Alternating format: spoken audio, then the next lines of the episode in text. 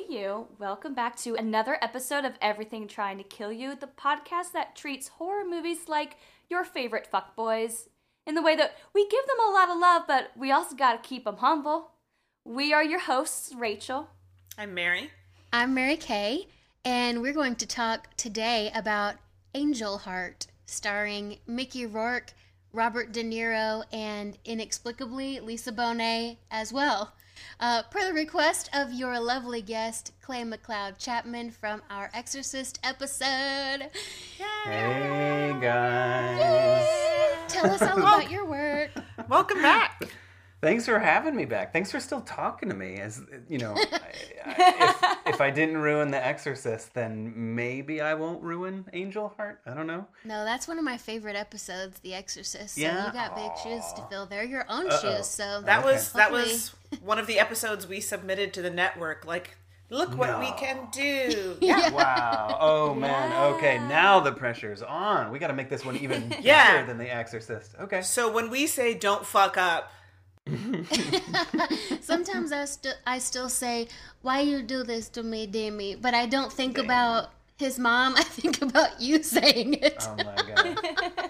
Damn man, why'd you do this to me? It's, it's so it's oh okay. We're not here to talk about The Exorcist though, guys. Come on. We got to talk about Mickey, Lisa. I I do want to talk about Mickey, Robert, Lisa, and Captain oh, Robert. Kragen. Oh man, so many, so many. Yes. Yes. But first, So- let's talk about your book. Yeah, Yeah. Let's talk about whisper down the lane. Whisper down the lane. So yeah, I wrote a I wrote a new book, and it comes out on uh, Tuesday, April sixth, and it's called Whisper Down the Lane, and it is about um, I mean, it, you know, it's about the kind of satanic panic era of the '80s. And maybe, just maybe, the kind of new moral mania of the what is that? The aughts, the the teens, Yeah. the the the 2000 teens. Um, you know, We're having a satanic panic this week. right now, you know, the Quirk Books actually did that. That's a part of their PR marketing. um, they're like, we're gonna release book like- the Satanic Panic, so let's get the you know the moral mania, you know, all whipped up. Hey, Lil Nas, you want to you want in on this? He was like, hell yeah, I can do a whole music video about me fucking Yeah. Satan. That I sounds mean, great. I I would be lying if I didn't say like it has been such a trip this this week with you know Nike and tennis shoes, but Yeah. I, I don't know, man. I, you know, it's just it's it's just loopy. I mean, it just goes to show you can't make this shit up. Like it's it's uh it's it's happening right now. So who wants to read a book about it? Let's just you know turn on Twitter, right? He is just so giddy with like the perfect timing of this. It really is good timing. I mean, the thing is, it's, also when you say when you joke like, "Oh, well, who wants to read a book about it?" Go to Twitter. Like, I don't want to go to Twitter. It's actually happening there. I want to go to the safe metaphorical space where the upsetting things happen, and then I close the book at the end. yeah. Or am I? Oh God. I mean, I what what blows my mind is that like, I mean, when I was writing "Whisper Down the Lane," uh, the the you know the mission statement, the the kind of philosophical treatise that I was trying to point out is that this thing is cyclical. That like history just repeats itself. That it's like you know, but I was thinking like every thirty years, man. Like not like every week, every like I, I think Twitter and social media has quite honestly just like accelerated everything to such a sure. like, an alarming degree that like yeah, it's it's Little Nas X this week, but who who is it next week and who's right. you know Right. I, I don't know. I'm, I feel like I'm still kind of reeling from Pizzagate and QAnon, but you say Pizzagate or QAnon, and it's just like, oh, that's so last been- that's been year. years. that's so like you know. one of my favorite moments one of my favorite moments of the past like year of my life was when rachel found out what qanon was while we were recording because all she'd heard was that it was like yeah there's like a shadowy group of elite people running the world. And she was like i mean honestly that's probably true. And i was like do you also think they're drinking baby's blood and like performing demonic sexual rituals with them? Do you think chrissy teigen is in on it? She was like what? That's what that is? No. What? No. Like it was just it the her reaction was like the purest distillation of like rational response to this set of information.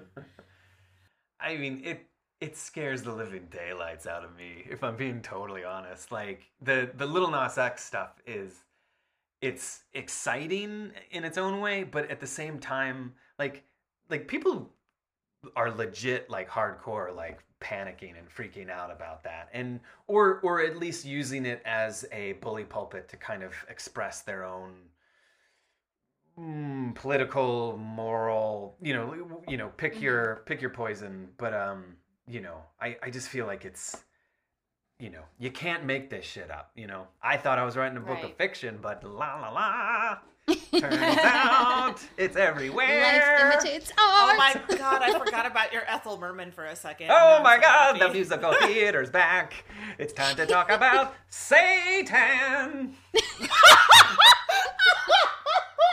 I wish there was that like kind of comic relief in in your book to help me as I was You know what would be- as I was reading this because I was texting Mary. I read it first, and About- then Rachel read it, and then Yes, I was she. I know Me a I was copy. like they sent me two. Here's one for Oh, you. Oh, and man. I was like, I need you because you know what I was reading it. No one else had read it yet, so I was like, who do I tell all of my all of my reactions to? And so when Rachel was reading it, she texted me my own reactions. It was Yeah. amazing. Uh, we have come to a consensus. I just sat there for like a whole day, and I went. I um, I finished it almost in one day. I was texting her the whole time, like, no, no, no, no, no, no, no, no, no. I was like, I don't like this, this, this gray. the kid gray thing. boy. I don't like Absolutely it. I don't. The gray boy, I don't like Oh, him. so the scary. gray He boy. He's so scary. But it's the gray boy. Oh, he just God. wants to dance. He's just the gray boy. He just wants to be your oh. friend. Oh. Okay, but also there's just one thing I have to say. Who wears their ex's clothing? You could just go down the stairs and get your own, and then you go out in oh. public Oh. wearing that. What is wrong Okay. with him? Okay. What is wrong I- with okay. him? Well, as someone who is kind of primarily dressed by the women in my life, either wives or mothers or friends, you know, it is amazing how, you know, I, maybe it's just a guy thing, which is it's so dumb, but it's just like, you know, I just thought it was the. I'm cold. thing in the Oh, here's a sweater. like here's a like it's that weird like oh do i go back inside or do i just wear this sweater and it's like oh i'm See, that's the difference between I men know. and We would be like, women. who's the fuck is this bitch? Where is she at? Where's her deal? i mean Admit it's like it. We i'm would just do gonna it. wear it for 45 minutes and i'll take it off when i go inside and then of course you forget when you go inside that you're wearing it like you just like oh i'm warm now like i'm like that you the, the lizard brain just shuts off the male lizard brain is just like oh content like warm Oh, that's so and- sweet. Physical physical need Yeah. satiated. Yeah. Brain capacity back to normal. no needs. What do I? Yeah. So yeah. You're like but a yeah, sim. that was bad. Never oh, wear but speaking of speaking of clothes, though, um, in case you want to support our show, I can't believe this segue is happening. Honestly, um, Really well done. we Really have nice. merch with our Venus Flytrap listeners, uh, smoking a cigar and drinking a glass of red blend wine. Um, it's they're adorable. Like I definitely think y'all should get you some, and you'll also be supporting your favorite podcast.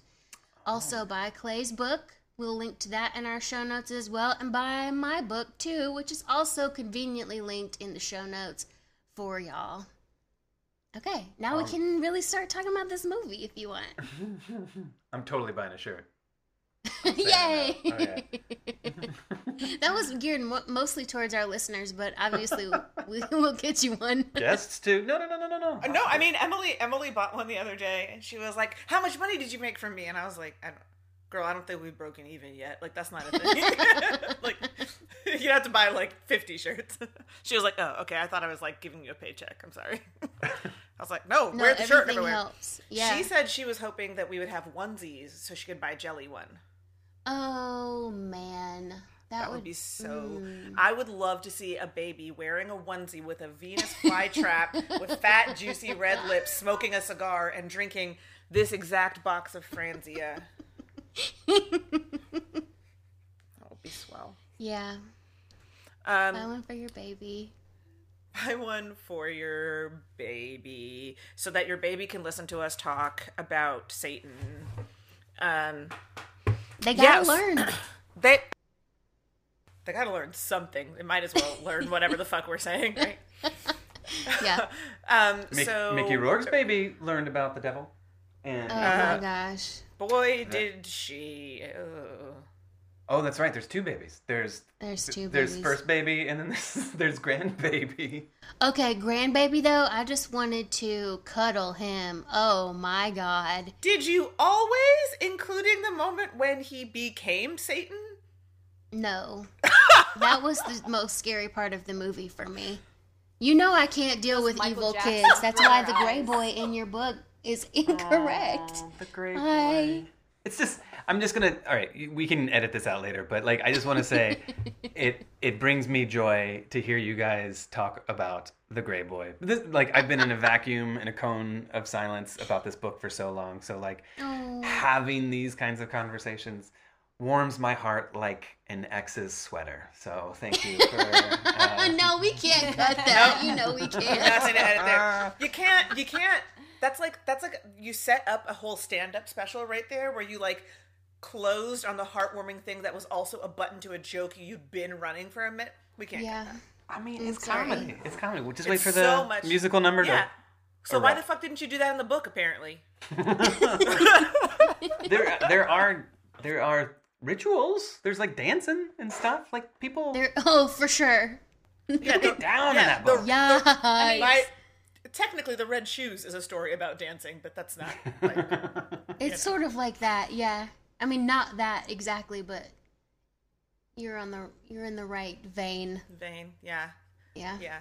I mean, a Yeah. ritual. Okay. Speaking of rituals, Rachel, Rachel, Rachel, lead us by the nose into this icebreaker because it doesn't sound like we're gonna get there any other way.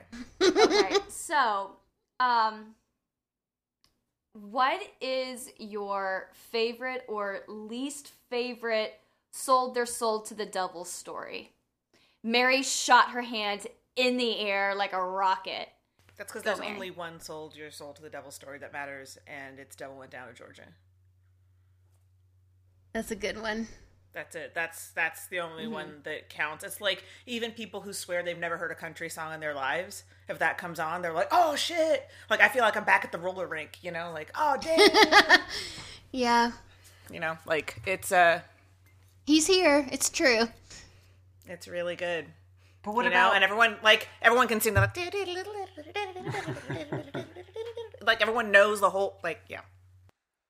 what about Robert Johnson? Does that count? Yeah, that's the one I was gonna say, so I gotta think of another one. Uh oh. Sorry, I took yours. Um, No, I it. no, it's okay. No, you didn't, uh, because mine is the fictional one of of him. So you tell the story, and then I'll I'll I'll hit him with another.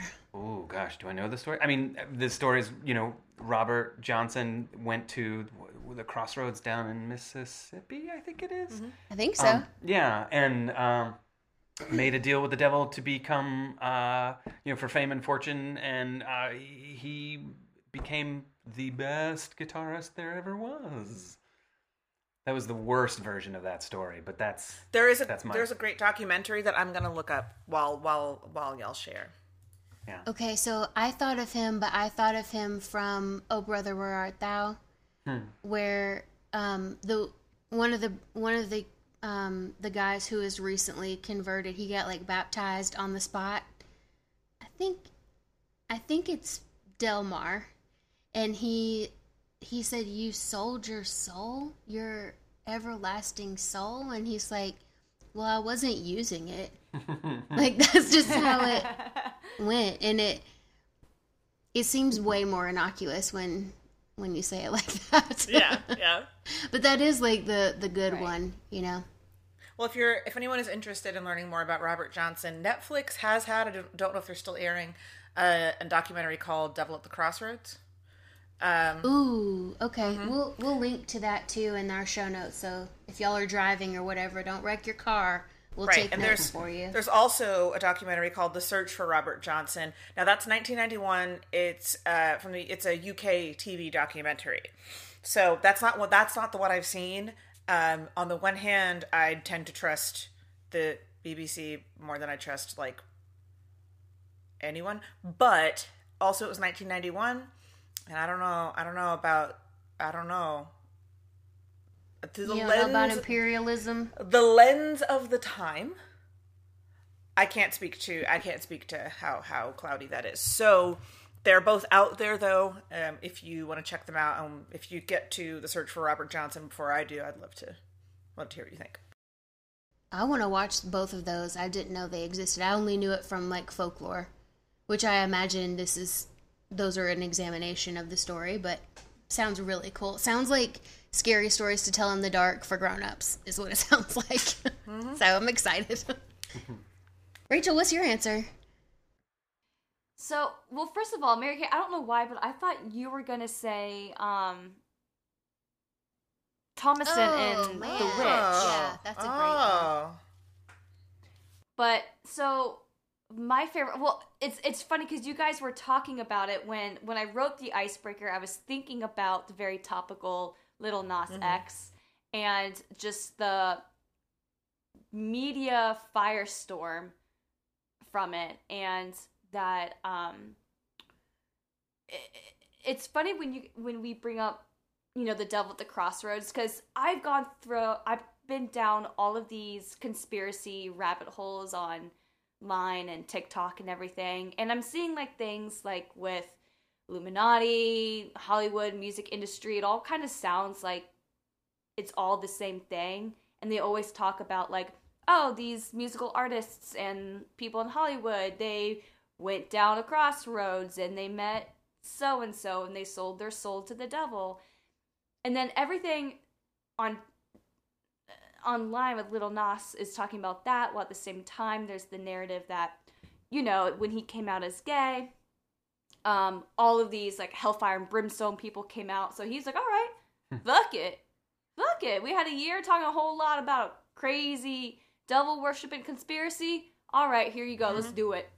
Let's profit off of it. Well and that's that's definitely like that's one way to like kick the oppressor in the teeth right? Like you think i'm the devil? Oh i'll fucking show you. I'm just gonna do it. I'm gonna do the thing you're scared i'm gonna do and you you know what you're gonna be terrified you will live in fear of me but your kids are gonna fucking love me like you know like that's that's a thing that's that's like a theme in That's like a in that's like a total many- monkey paw moment too. That's like you know you sold your soul for fame and fortune, but now your kids won't love you anymore. So, um, that's the twist. Yeah. You did the twist. Yeah, well, and that's that's I feel like that's what he's doing is you know well if I'm not if this is what you expect of me this is what I'm going to do. And I mean it's something that um I, I mean I don't want to speak with any kind of meaningful authority on like queer culture. I do I believe I to the best of my understanding this is thematic as well. But like one of the books that changed my life was Fact of Blackness by Frantz Fanon. And he talks about the both the power and powerlessness of embodying the oppressor's idea of you.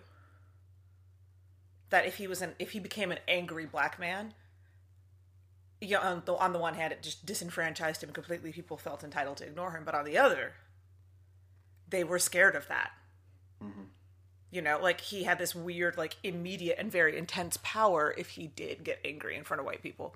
So, um, so yeah, it's such a cool. I don't know. I I I look forward to the billions of think pieces that continue to happen over the next six months about this week, because just there's it's a rich well. It's a rich well.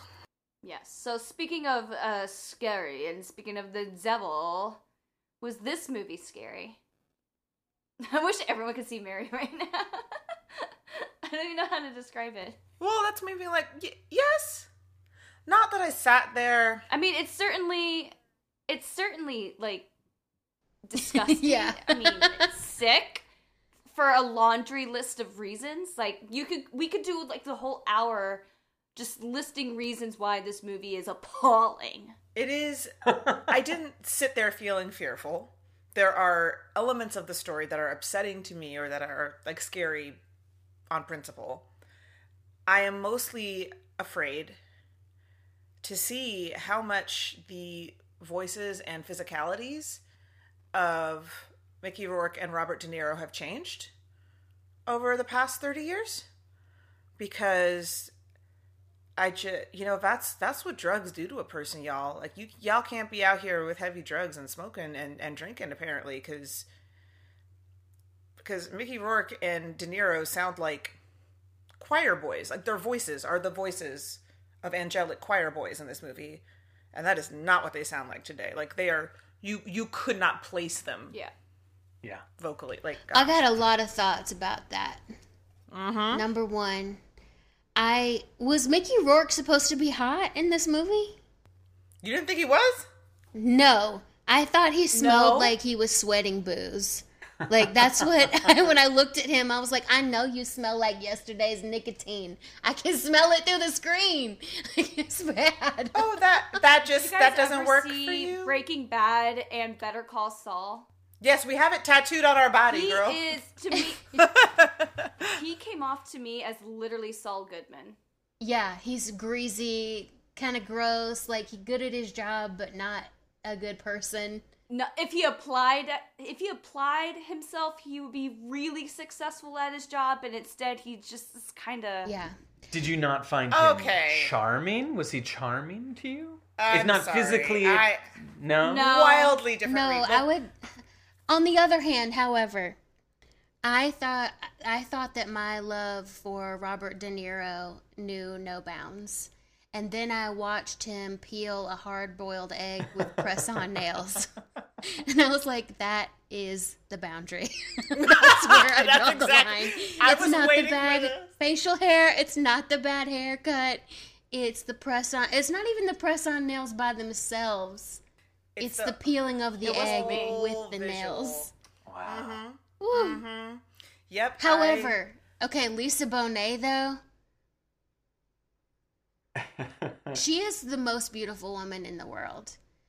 My boyfriend Chase looked at me after like when she first of all I wrote down like where is she at like she doesn't come in until like 40 minutes in I'm like where is she I need her she's kind of like the midpoint event, right? Like meeting her is Yeah. like, yeah. yeah, the flip into the next part of the story. Yeah. Yeah, so whenever, you know, she's like washing her hair under the spout outside and then the water's coming across her beautiful face and then she like looks at the camera and she has like this throaty baby voice and my boyfriend Chase goes, "Oh, she's beautiful." And I was like, "Yeah, she's Lisa Bonet. How dare you not know that already? Like you think you need to say that out loud? this is egregious." Like Anyway. it- you have actually diminished this by like vocalize, like verbalizing it actually. Like, She doesn't need you. she is married to Khal Drogo, okay? She does not need you. Can we talk about how she went from Cosby Show? okay, Did but this can oh, we? yes, please. So here's the thing: she was fired from the Cosby From the Cosby Show, doing yeah. It, it's it's kind of an urban legend at this point. Yeah, this movie made my mom like go off Lisa Bonet for a while. Like she was like, no, no, no, no, shameful.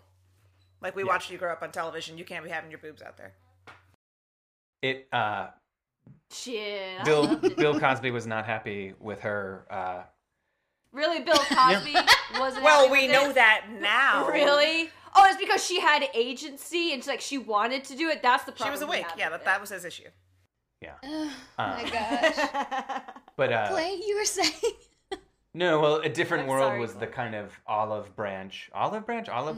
You know, the the kind Yeah, of like yeah, yeah. we're we're going to part ways uh, and disassociate, but we're gonna we're gonna do it accordingly. Um, but yeah, he he just didn't. You know, there was I, I read a interview with Sinbad who and he kind of tried to mitigate it a little bit, but you know, if if you want to believe what was in the newspaper at the time. Um, you know i mean and it's a profoundly r- revealing role for sure i mean that's uh Yeah. if you've grown up with uh which huxtable was she on on I, I can't remember She her. was Denise. Denise Huxtable. So if if that was your picture of her, and then you say, "Oh, well, Denise Huxtable's in this movie. I'm going to go see her in Angel Heart," oh and yeah, then no, that you ain't- see everything, and you're like, "That's not Denise Huxtable, or that's not the De- Denise I knew." Well, yeah, Um, and you know, But Denise was kind of the bad one though. yeah, but she was- she Yeah. started being the bad one at like 14. So like seeing this Yeah. is a lot, and you know.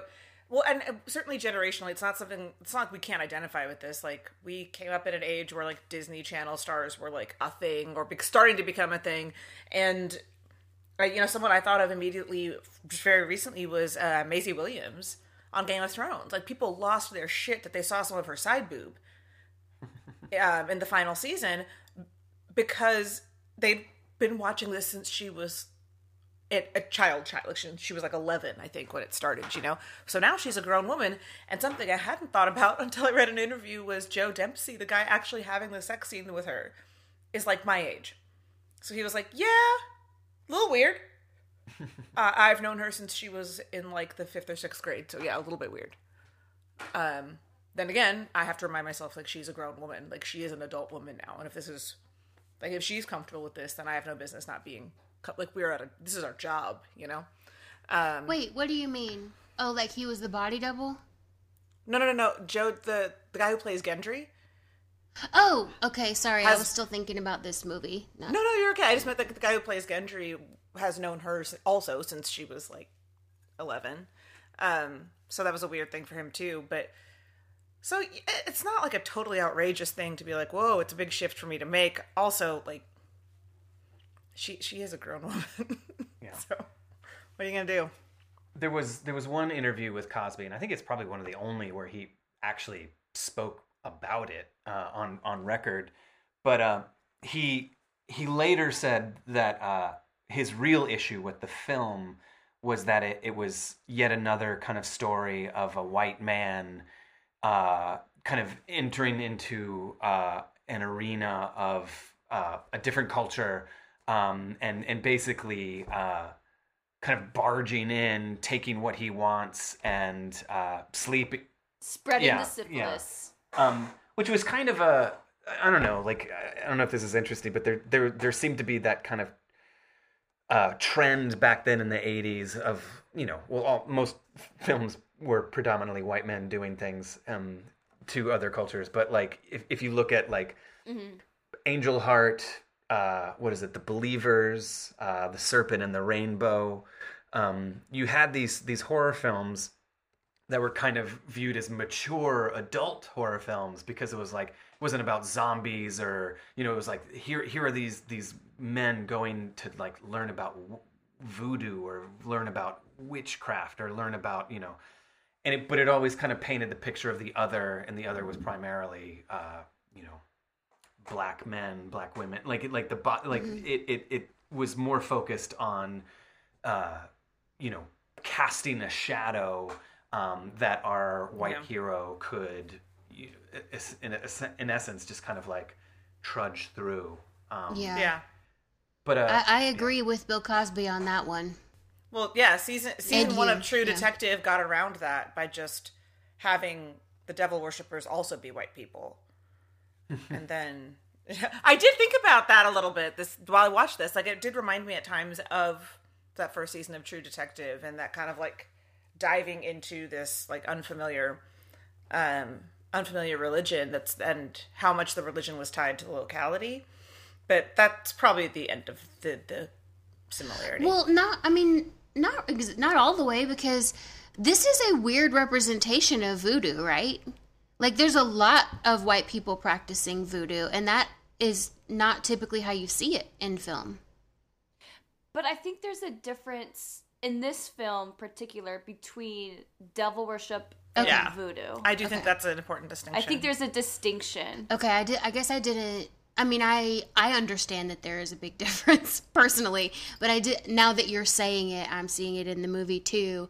Especially because like the main bad guys were white people and not zombies or not um, the the zombie priest or priestess. So that's something I was gonna. right. That's something I was gonna speak to. You know, Clay, as you're talking, like you were drawing parallels to other horror movies from the '80s. Something I thought about was Indiana Jones.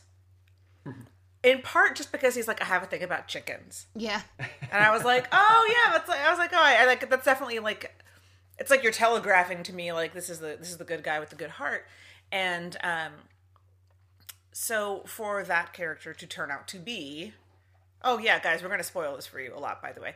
For that character to turn out to be like a mon- like the monster, like the soulless, like the the, Right. the uh, you know possessed one.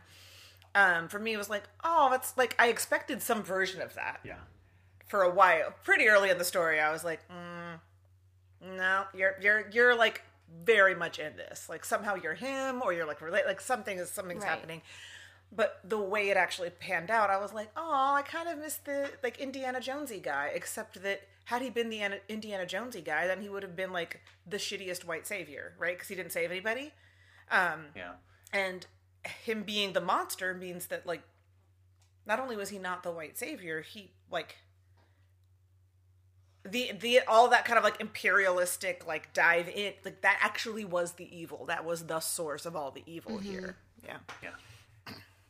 And I think that also like illustrates the difference between the devil worshipping and the voodoo because in all so I was comparing the different rituals and practices between the two and with the voodoo it was the ones who got hurt were the chickens. There was a, a chicken foot claw that was left. But with these white devil worshippers, actual people were being killed. Uh, granted, it's you know he's on a killing spree, but um, that woman, um, um, oh, what was her name? Madame Zolar. Her real name is escaping me, but Cruise she Mark. kept that Margaret hand. Margaret Krusemark. yep, Krusemark yes and it's just much more um their rituals and the the prized possessions are human so there's a much more sinister sense of evil to it than the voodoo Yeah. definitely. Yeah, I need to go on record, and I don't want to alienate anybody, but I I do love this movie. i love it when a white dude says that I don't want to. I'm, you know, I'm gonna barge in here, and I'm just gonna tell you how I feel now, guys. Um, um, now that that's settled, uh, I want to say that I liked Angel Heart, um, and I, I, I thank you. Um, I, I, I- feel like uh, I, I want to advocate it for it flaws and all purely because of its, uh, I, you know, of its time. Um, you know, there's it was it was doing really smart things, um, and I and I think that like the kind of blend of uh, like horror noir, like mystery Yeah. noir, like a gumshoe, like Sam Spade uh, horror film. Like to me, that's really intriguing. And I, I you know, there was one HBO made for HBO film called Cast a Deadly Spell that did something similar, but it's really novel in the sense of like you have a private dick who is, uh, you know, in essence hunting for himself, um, and uh, I don't know, like we're we're so inundated with twists and surprises that you know you could kind of smell this one coming a mile off if you watched it today. But I I want to believe that of its time it was, if not revelatory, like at least kind of surprising. Um, and yet like it it kind of revels in its cornballness at the same time. Yeah. yes Like i really enjoy you know, that yes I- you know, I I feel as if whatever Robert De Niro was doing on set, like someone had to just be like, okay, okay, this is this is the kind of movie that Robert's in. It might not be the same movie that Lisa's in or Mickey's in, but Robert is in this Right. movie, Lee press on nails and all. And uh, two two anecdotal things there. Uh, one is that the director actually said that he just like minimized all of his interaction with De Niro on set because he was like, whatever this is, it's so fucking scary. I don't want to mess it up. Like I'm just gonna. this is so upsetting to me. I'm just not going to talk to him. I'll just let him do whatever he wants. And secondly, that's especially funny because supposedly he based this on Scorsese. So everything I've seen of sort of Scorsese, like you know, in interviews or whatever, he's he seems like a pretty genial guy, but maybe not all the time. But just the, like, you know, it's the the fact that like his name is or the name that he's going by at the moment is Louis Cyphre. Um, you know, it, it- like it it it telegraphs what it is from the get go, and I and I I have to imagine that like nobody was duped by that like the, the, the kind of like inevitable conclusion that like uh you know speaking of that egg scene like you know him like robert de niro saying like you know that some cultures some religions say that the egg is the soul and then he devours it like right in front of mickey rourke's face Also, meaningfully, he offers him one. yeah He says, "This is the Yeah. soul. Do And he you says, want one?" "No, I got." That's when he first says he chickens. has a thing. with So I would love to hear from you guys. I have very distinct thoughts on the chicken and dog things, and I would love to hear if you guys have them first because I like I I need to be. Well, first, so obviously, with you know, we always move around on our outline, but that was one of the questions that I had about with the genre fusion. Like, does does that make this? Does that help this movie hold up after all this time because of what it was doing with the genre fusion? Like with it being a detective film, but also horror, and how it kind of lives in that corny realm, like you said with the names. I found that weirdly satisfying. Yeah. Yeah, it's a procedural. Like, I mean, maybe more so than a horror film. Like, I like that he, there's the mission is to find this man, um, and you know, eventually you'll realize that he's the man, um, and it, you know, it comes full circle. But uh, I don't know, like it, there, yeah, because sorry but even just the way that it was in the the era that they chose um and he, calling each other like yeah i met this cat like even like the dialogue was just it was so embedded in that kind of like classic Oh, detective yeah. Yeah, film. I did like the noir sort of yeah gumshoe, shoe leather The very detective conscious, work. Like it was that was fun. it reminded me a little bit of love witch that they, they Oh, yeah. chose this this setting and they just they just went well, and for the it. same reasons that Love Witch is what it is, right? Like the setting means something. Mm-hmm. It, it telegraphs. Like we've already used that word at least once, right? I think it was Clay. Like it, it, it telegraphs a bunch of other information to you because we've seen this kind of story in this kind of setting so many times. It's like you, you start with a common language. Um, so when you have someone named Lucifer creepily peeling eggs with his kiss nails, you know that brand that none of them. No, you don't I'm about, but none, none of them fit me because my fingers are too wide, like like a giant. And um, so I know So, but yeah. exactly the brand that you're talking about. yeah, Uh, Only come. children want to wear them, and they're way too long for the hands of children. Well, they're they're um they've come a long way. I I used I think I wore them at a wedding we both went to once, Mary Kay. They must have because I, you know, I would have called you out on some press-ons. Well, you know they um well yeah I didn't have time to get a manicure. I Did the press? It was great. They they're much better. They adhere better. But um I have uh, meat hooks and uh, they don't fit me very well. So You have to use all thumbs. You just need a set of the thumbs. honest to God, I wear the thumb size on my thumb, my index and middle fingers, and on my ring finger on one hand. So yeah, no, I'm fucked. Um, but you have to make jokes in the Mindy Project all the time about her hands. I actually Yeah. texted my sister, who is in Italy, at what was like 4 a.m. her time, like. I'm rewatching the Mindy Project, and girl, she's got hands like us, like for real. They're not just joking. Like her hands really are gigantic. And she texted me back at 4 a.m. in Italy, like, what are you talking about? Oh, God, I can't get it here. Are they really as big as ours? And I was like, yeah, girl.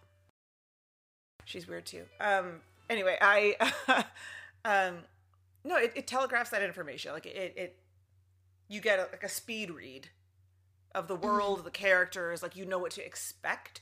Um, and that can be fun because then you get to subvert it. Like, Love Witch played with those moments of subverting. This plays with those moments of of subvert. Like in this case, the gumshoe isn't a good guy who's tortured at heart. He's a fucking soulless monster. Like he's Yeah, I want to talk about that as the source of most of the horror of this movie too, mm-hmm. Mm-hmm. because Yeah. we're looking for Johnny Favorite, which is an excellent crooner name. Hmm. I mean, It really is. his real Divine. name his real name can translate to favorite in French. What? His real name was hold on, I don't speak French. I have to pull it up for sure. Continue. I'll I'll I'll I'll, I'll let you know if I find when I find it. Okay. Um so he he gets sent on a snipe hunt to find himself Snipe hunt. and he it's just it's really heartbreaking even though it's corny where he's like yelling in the mirror i know who i am like he i mean i know that what they're doing is not voodoo but it is almost the folkloric version of a zombie because that other soul is in him along for the ride. It's kind of it's not exactly right but it's similar to that right? Where the the typically right your host's body is the only thing that is working. Mm-hmm. so it's not exactly the same but you can tell how that they that they drew on it. And so that's really scary especially when i mean you can't tell if it's johnny favorite talking from inside of him or if he's just kind of come to terms with his own sin i guess eh, which is not his, which I don't think that he should have to take. Like he he doesn't have anything to atone for, right? Like he was a sacrifice, but he still feels guilty about stuff that he did not do. And so that's pretty scary. Yeah. Yeah, I, I think it's I don't know, like I I felt for Mickey, um Yeah. Harry Angel by the end of this. Um Yeah, uh, me too. and Angel I Harold. and isn't it but I mean I, I think that like because you spend the, the duration of the film uh kind of in his shoes, going on this mission, uh learning as he learns, uh and then then you kind of realize that that, you know, Lucifer has been kind of puppeteering this whole thing. I mean, I guess it depends on your interpretation of of what you've seen, but you know, I think of when he recognizes when you know by the end when the kind of the all the exposition just kind of comes out and he's staring at himself in the mirror and he he recounts every murder that has happened along the way but you see it now as him committing the murder um i mean i, I feel like just the, the kind of like the repetition of like i know who i am i know who i am like you know we've spent this much time with him and then to to kind of finally reach this conclusion of like you know i don't know who i am anymore. I don't i thought i knew and that person Right. doesn't exist. That person is trapped. That person is dead you know. I i don't know. I find it really compelling um Well, and uh I think yeah No, I was gonna just to speak to that. There, there are there are two elements of that that I think are, are really critical. Um, one being that Mickey Rourke is a fucking phenomenal. He's a fantastic actor. Like he's very, he's incredibly charismatic, and he he can just like draw you all the way in. Um, so he can make a moment that, on its face, should be like corny, um, still really impactful. Secondly, um, the setting, the timing, right, the period really helps here because we have every, we immediately understand why any man of his generation would have period would have memory loss or repressed memories. And we see his flashbacks to prove it. We just don't realize that they're not the flashbacks he thinks they are. Um, you know, he he has been through something horrible like they refer to shell shock especially i mean even it is especially now the more we understand about trauma and how it affects us when we realize that there are things about his past that he either he doesn't really remember or understand clearly it makes you feel that much more empathy for him instead of suspicion. Um, and that really supports like the way this story develops in a way that you know had he been born I don't know when I was and and just not happen like no one was no one was being drafted for Afghanistan and Iraq you know like so um the, the story wouldn't be quite the same um as uh, you know having gone whether you wanted to or not um so that's very it's a I don't know. I I I just I could that's something that the more I thought about it after I watched the movie, the more I thought, wow, I don't know if this could be the same story set even 10 years later. Yeah. It's funny because uh, the novel that it's based on, uh, Fallen Angel, um, it, it takes place it, like in 1959, 1960. So it's like a five year difference.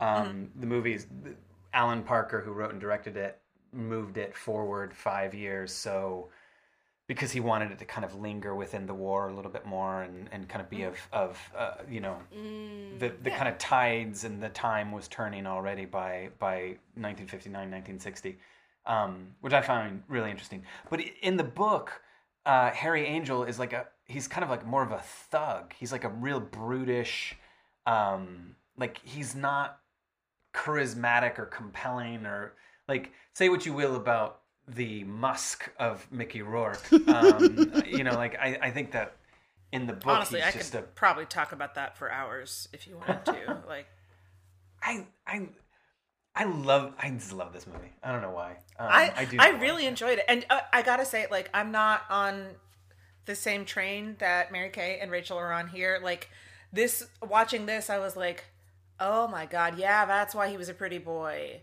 That's why that like that's that was the idea of Mickey Rourke at this point in history. Like he's a pretty boy.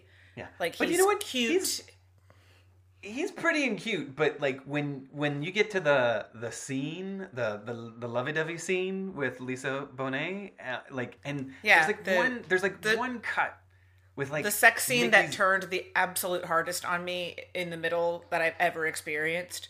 Where I was like having like all there for it at first, and then all of a sudden I was like, "Oh my god, what is happening?" Yeah. Yeah, yeah. Right, but as Clay was saying, there there's a moment that was cut that caused buzz, They right? cut- they Is that well they you cut ten about? seconds out of it to avoid an X rating. Um, I was just gonna make a comment on Mickey Rourke's butt, which Oh, yeah, uh, please. you know, no, I would really appreciate. it. I would appreciate it. Yeah. He, I, I mean, like He did have that booty. he had the. Booty. I'll give you that. He- but it was like it was like it was totally like pale white boy booty. Like it was like the like it was like the booty like like a guy. It, that was not that was young Mickey Rourke, and it was like ta- like I'm in the prime of my talent career Mickey Rourke. But it was also like I'm not at the gym Mickey Rourke. I'm not I'm not bench pressing or No. doing squats. Like he He, had like he's a, just natural juice. he had like a jig. That was- what I'm hearing. he had like a, In that was in between his boxing careers. Yeah, There was Yeah. nothing there, but like like when when I saw his butt, like I was kind of amazed by it because it was like that's like the everyman's butt. That's the like the butt that like has no tone. Like it was Every man's butt. He's I like, well, it's like he had dad bod, but like just notched like one or two up. yeah. So there was like just enough like definition or something going. Like you could tell he had boxed until pretty recently. Like just enough that it was like that is still oh, a Oh, movie I am star. not body shaming. He has a nice body. Oh well, yeah. No, I just mean that I like I just meant his smell yeah. that I thing is, could tell. I Look at apparently. I have a apparently I have a different Butt. reaction to that smell than you did. Like you were describing like yesterday's booze and nicotine, and I was like, yeah, girl, where are you at? so you know that's why you're more of a grown up than I am. That's It takes all kinds, you know.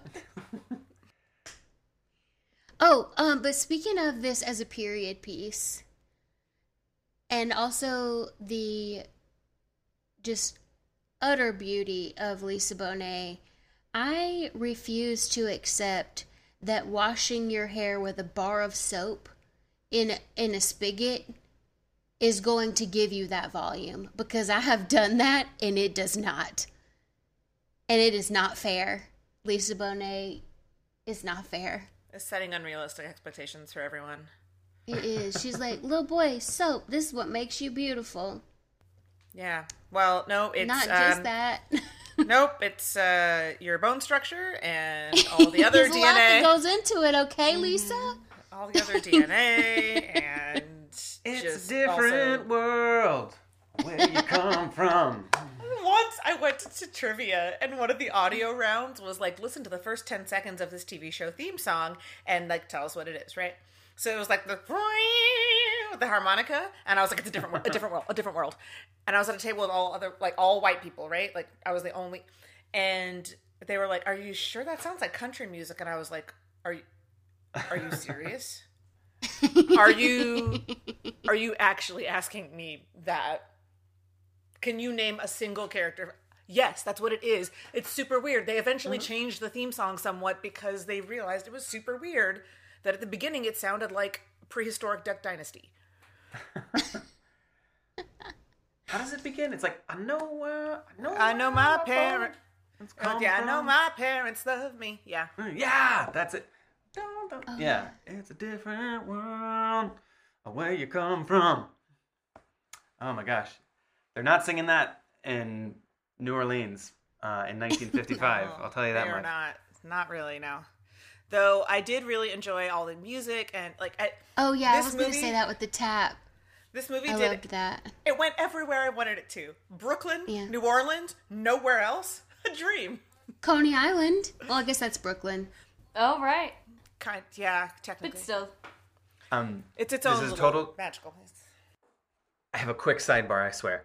Um, I did a short film in college. I was a part of a short film in college, and uh, it was like a one, like we had one actor in our movie, and it was filmed at Coney Island, and the actor was in fact George Buck, who plays Izzy in the in Angel Heart. Like you know, like when Mickey Rourke goes to Coney Island and he's like at the beach. And there's that guy sitting in the lawn chair Yeah. with the nose guard. Oh, yeah. like, That's my wife out in the water. He kept, like, like, he kept messing Yeah, with his junk. That was him. I met that guy when he was like much, much older.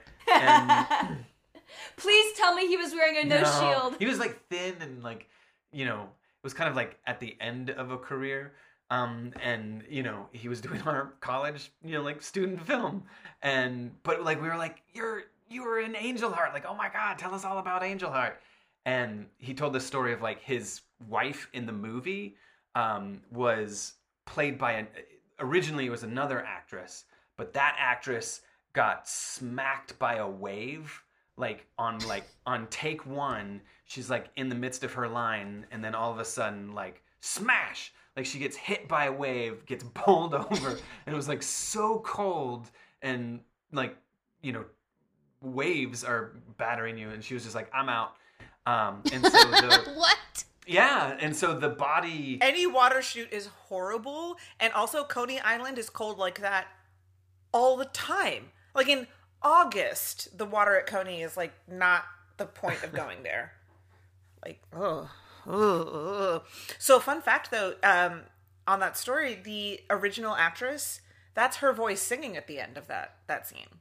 Oh really wow Yeah, apparently that's not the actress we actually see in the film. They they'd already recorded that or gotten a take of her doing it or something. So uh, so that's a totally different person's voice, which is the woman you're That's so George was talking about. Yeah. so it's like a frankenstein of act like two actors Yeah. playing the same role amazing When I was a kid, I used to get angry, like when I would watch, especially like animated movies, right, where we couldn't tell. Um, and I found out that the person who did the voice most of the time didn't do the singing. I was like, mm-hmm. I have been deceived by Meg Like Ryan. Simba.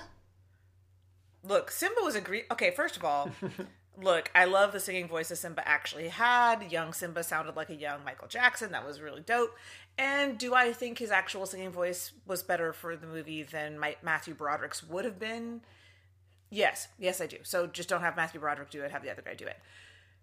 No, no, I'm talking about Jonathan Taylor Thomas and Marcus from Smart Guy as the singing voice. That's what I'm saying. Marcus sounded incredible, oh. and I, you know, Oh. He like, did. That was the right choice. Like a I thousand. I just remember percent. finding that out when I was a kid and being like, why would you cast the actor as the. Why do you need two people for this? I feel like the singing voice wins. Yeah. Hmm. But Well, yeah, Anastasia was Anyway. a really t- Anastasia was a tough one for me because I was like basically the only one doing their own singing in this is like Christopher Lloyd. Sometimes I think someone else is doing some of that. I don't. I don't. Devastating, devastating Different world. for young children. For, for I young see what children. you did there. young children.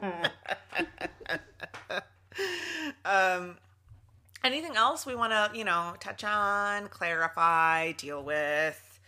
I mean, One other thing that I thought um, back to the religious aspect aspect was um, uh, we had the voodoo, we had the devil worshiping, but another small little tidbit they put in there I thought was very interesting is that you have the in the beginning the church, like a Christian church with them preaching and how corrupt Yeah. it was Whoa. when the when he went like this was the corrupt Christian Chrysler Church I called it because he's he, the preacher's going oh you guys are talking about me driving around in a Chrysler but if you really love me you would give me money to ride around in a Rolls Rolls Royce Yeah. and then later you you see them like in a parade and they're holding him up like he's Yeah. like a god. I just thought that was really that went really well with the theme here. Well, isn't the um Louis Robert De Niro's character Cyphre. is Yeah, thank you. I I kept wanting to say Lucifer and then being like, well, that's wrong. That's I mean, it's right, but it's not. It's not his name. Um, he he's in that church. Right, like he's the one cleaning up. He's the one in the. He's the um, woman in the black in the yeah. shroud. Yeah, He, yeah. yeah, he keeps manifesting there.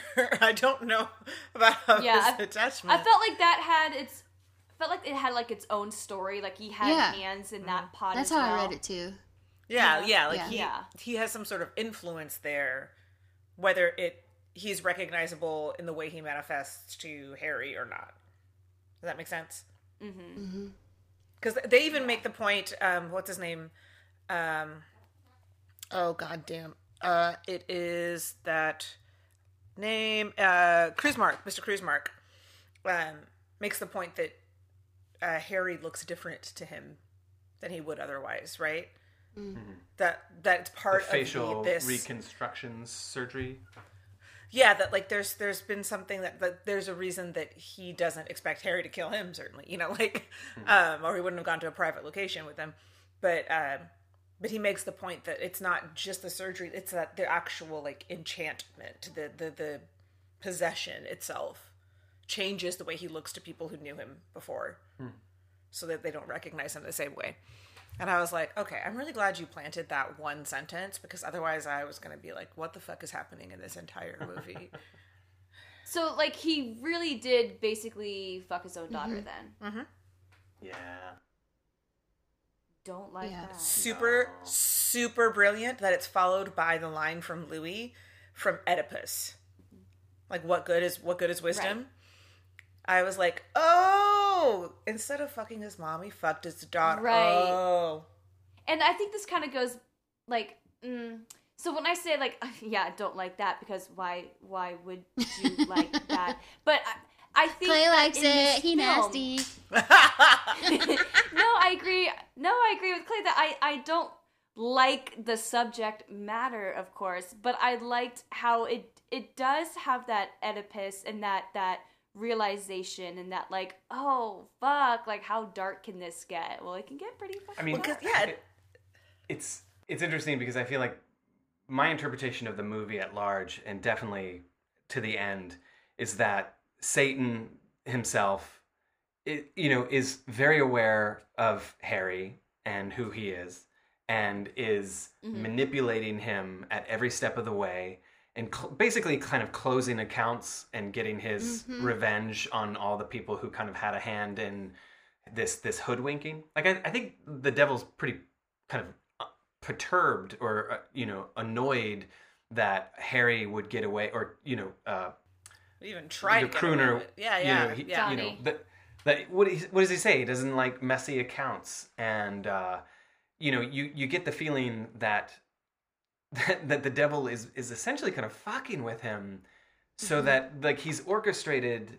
He's the architect of all of this, so that when you get to the end with you know the the kind of the scene with Lisa Bonet and Mickey Rourke, like I, I I kind of read into that and say that like the true kind of like trauma of of everything that that Mickey Rourke's character has gone through is that like the devil has seen to it that like he lays waste to any any sense of whatever humanity or whatever whatever is left of Harry Angel is like gone by the end. So There's no you know, there's no legacy.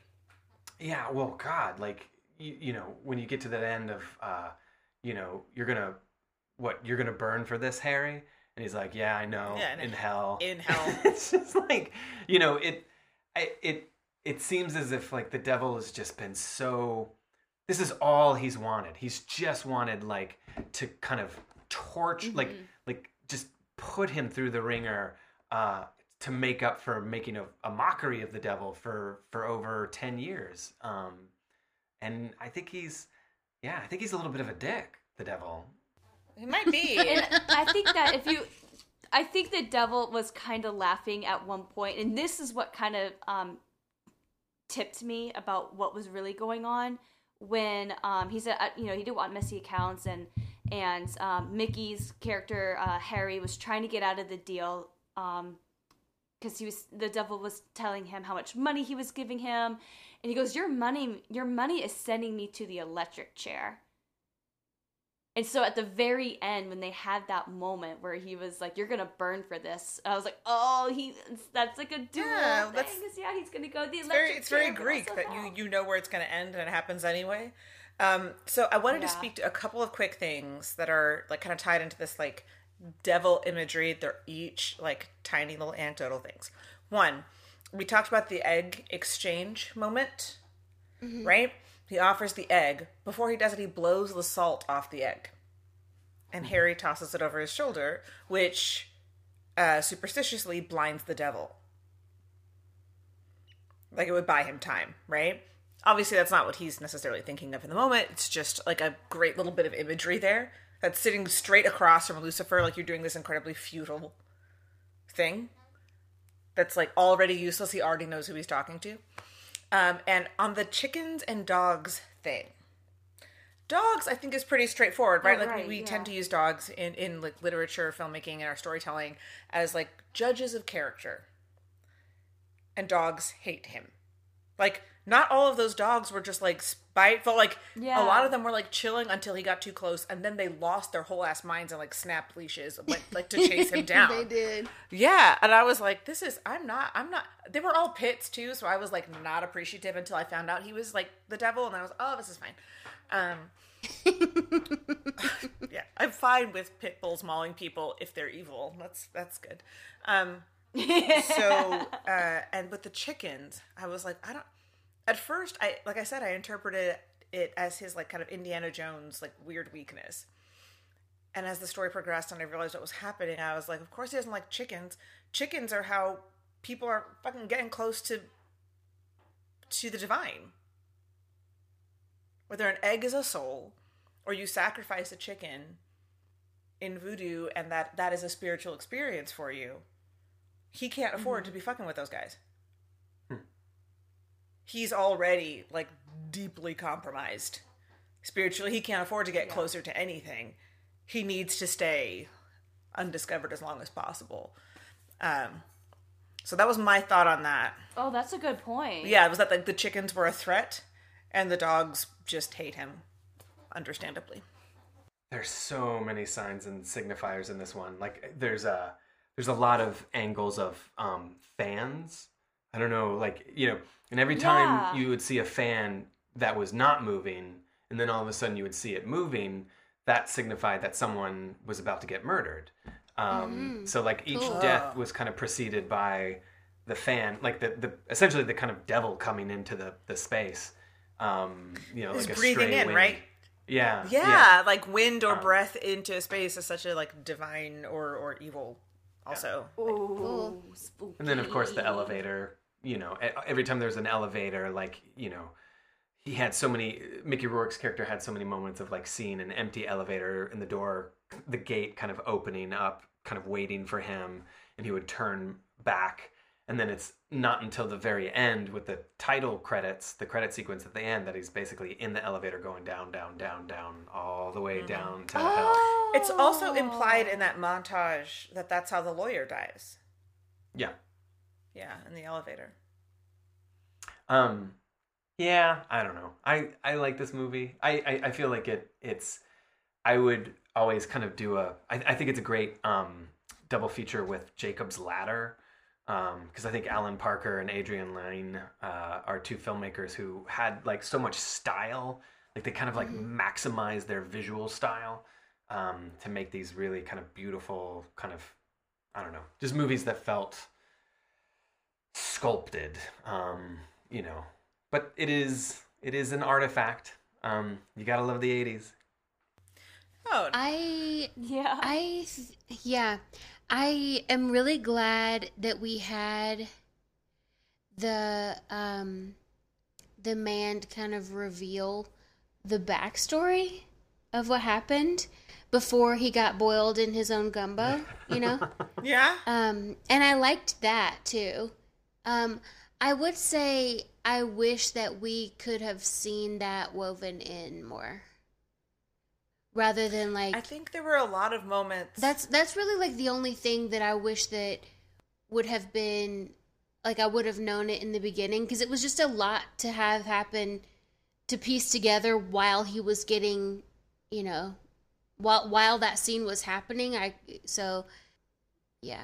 I felt the same way, but at the same time, I felt like it was kind of like a nod towards those sort of corny old noir films. Like nowadays, we're used to films where there's like that kind of twist or that kind of mm-hmm. ending. They really go into it and do like flashbacks and they really break it down. But I think like some of these like really really old films, it was kind of like this fast like. Scooby Doo, take off That's the thing. true. Oh, I did it because Yeah. of this. Yeah, you I, it definitely does feel like a, a staple of a, of the noir genre Right. is to like have a big reveal. But as and it I- was happening, I was like, well, but now I can't really appreciate the the big like yeah. payoff, you know. But that's just like you said, Mm-hmm. like it's a, you know, that's what we're cultured to want. like I'm just a Yeah. product of my time, okay? like I I understand Yeah. that that wasn't always the That's case, and that wasn't what he was trying to do here. now you want to you want to you want to make a mystery happen. We're talking like Knives Out, where it all has to be not just visible on a rewatch, but like you could pick it apart even further. Like if you didn't if you didn't plant Yeah. all of it, it feels unsatisfying. It feels like you tricked me, and that's not that wasn't always the case. Um, though I do no, I didn't is, feel tricked. I just wanted to really have that delicious moment. Exactly. It's not satisfying. You know? Yeah. And I think this movie does at a at a several points that I was like, this is a long time for people to just be sitting still talking at each other. It just happened just so happens that it's like Robert De Niro and Mickey Rourke, so I'm okay with them just like explaining the movie to me. Totally. You're like I'm, I'm I'm on board. They're really fascinating to watch. And if if it had been cast differently, if if folks hadn't been able to like just ooze so much charisma at me that I almost don't care what they're saying, this scene could not have worked. Yeah. I would have I would have missed too much information out of boredom. Boredom. Just- yeah.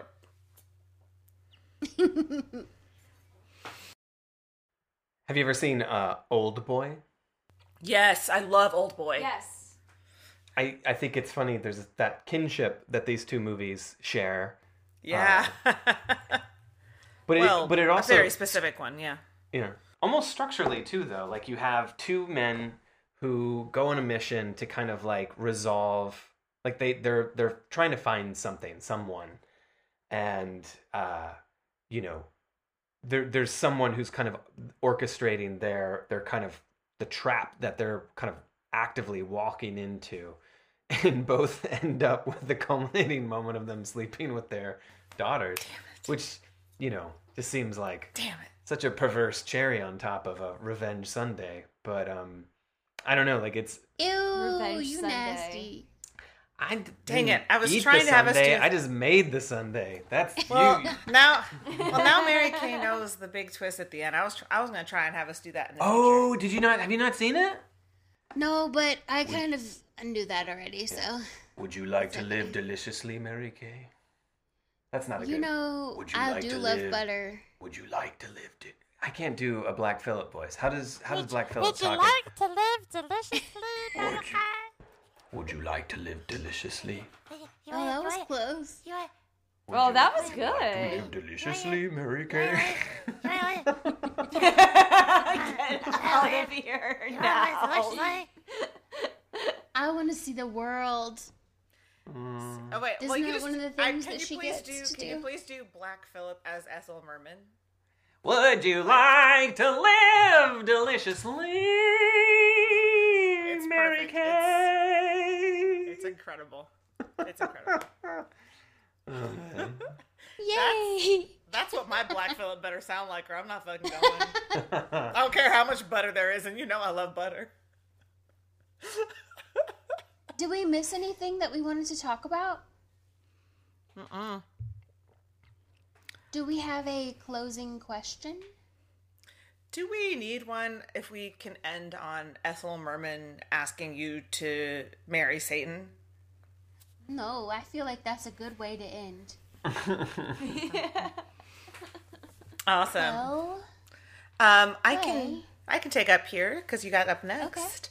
Uh, thanks for coming on with us, Clay. It's been such a delight. If anything, I think it was better than last time because we've gotten smarter. Oh, Well, I think oh. I because we've gotten smarter, so now we can keep up with you better. I think that's what's happening. this was. I mean, everybody knows The Exorcist. And I feel like you're. It's kind of like you know, every everybody's had that conversation. I don't know how many people have had the Angel Heart conversation. So Well, now everyone everyone I know will have to have it. Mm-hmm. Because I'm just gonna be like, wait, wait, wait, please! It's young Mickey Rourke. It's De Niro in press-ons. Like, what? It's Lisa Bonet getting fired from the Cosby. Watch it immediately. It's on HBO. It's fine. Um, man, so thank you so much for joining us. Um, all Thanks y'all, please me. don't, of course, please don't forget to order his newest novel. Also, all of his novels. We will have the uh, necessary information in our show notes, so don't crash your car. We assume you're in your car. We found out over the pandemic that y'all only listen to us in the car. Because I was our numbers person when it started, and Mary Kay was like, How are we doing? And I was like, Well. no, we plateaued. We just didn't have a ton of growth because people weren't in the car. Y'all saving us up. We understand. yeah, you'll marathon us later. The idea of anyone marathoning me talking for any length of time is is just I'm so sorry. Um so would yes, you like his to newest marathon me, Mary Kay? would you Would you like to marathon my podcast, Mary Kay? What's doesn't work. It doesn't work. honestly, do. if Satan said that to me, I just I would just be like, no. Would you Would you like to watch this old Mickey Rourke movie with me, Mary Kay? Oh, I'm back in. Yeah, I did that. That's what happened. So We uh, did y- it. Oh, y'all whisper down the lane. April seventh, right? April 6th. But April 7th works too. Take it. 8th, 9th, 10th, 2030. Buy it now, read it later. Or read it immediately because people will say things that you like. I didn't get to have a copy of it this time around. Oh, which is yeah. un- which is understandable. Like, there's only so many to have. I'm planning to buy it because I want to support my friend financially. Mm-hmm. Oh, I Um, think I think she just drew the line in the sand. She's she's a No, a- I kept- I kept patron. I'm gonna buy a T-shirt. So Uh, see, well, I kept trying to tell Mary Kay I wanted to buy the book, and she sent me one anyway. So I, I now I like I got to pay it for Yeah. like extra, extra, extra. Um, so thank you for coming on with us, y'all. Check out Whisper Down the Lane. It is terrifying. Um, and you'll It. Yeah. It sounds like there's those Trinidadian ghost children I was talking about in there. It is, uh, yeah. Um, so up next, listeners, we are going to talk about Alex Garland's 2018 film Annihilation, starring Natalie Portman, Oscar Isaac, and Tessa Thompson, which 2018 was like the year of Tessa Thompson. Um, it's based on the novel by Jeff VanderMeer of the same name, which I definitely recommend reading, and we'll link to that in the show notes so you can do your homework for next time. And you can watch this on Amazon Prime too. So we'll talk to y'all soon. Okay, love you. Bye. Bye. bye. Bye. Hi, Hi,